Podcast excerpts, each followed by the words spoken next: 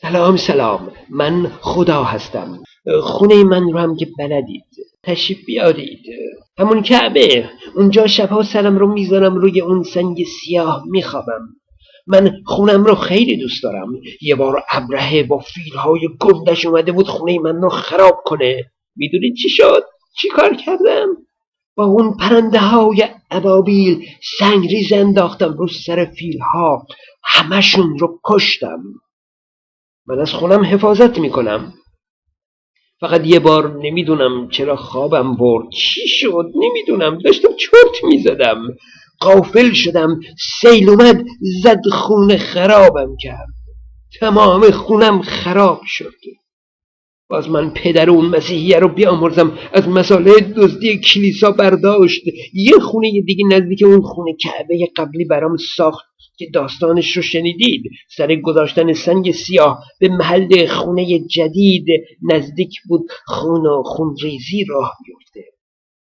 بعد از اون هم بارها سیل اومده و خرابی های رو هم به بار آورده. خب چیکار کنم دیگه؟ آب هم به حرف من گوش نمیده. بگذاریم. قرار بود ثابت کنم که من خدا هستم. خب این کاری نداره. خب گوش بدید. خب سعی کنید مثل من بگید.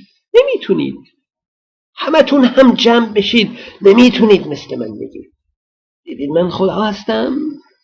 تو این کتاب قرآن هم گفته بودم به اندازه یک آیه مثل من نمیتونید سخن بگید. مثلا من گفته بودم الف لام میم. فرانسه کلی مهندس جمع کرد تا مثل من بگه. آخرش گفت GLX. خب درسته که GLX قدرت اسب بخارش بالاست و الف لام میم اصلا بخاری نداره، ولی موضوع سرعت و بخار نیست.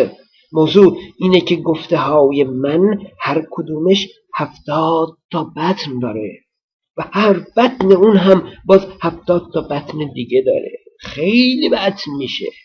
ولی GLX 4 تا در داره، 2 تا صندوق. خنده داره. خب بگذاریم. من تو قرآن گفته بودم که اگر این کتاب از غیر خدا بود در اون اختلاف کثیر میدیدید. یعنی تو تمام کتاب‌های دیگه اختلاف کثیر وجود داره. اگه ندیدید خب ایمانتون ضعیفه. من میگم وجود داره دیگه. واسه وقتی هم اختلاف کثیر رو میبینید نمیتونید اونها رو برطرف کنید، چون اگه اونها رو برطرف کنید خب میشه مثل کلام من. نه، امکان نداره.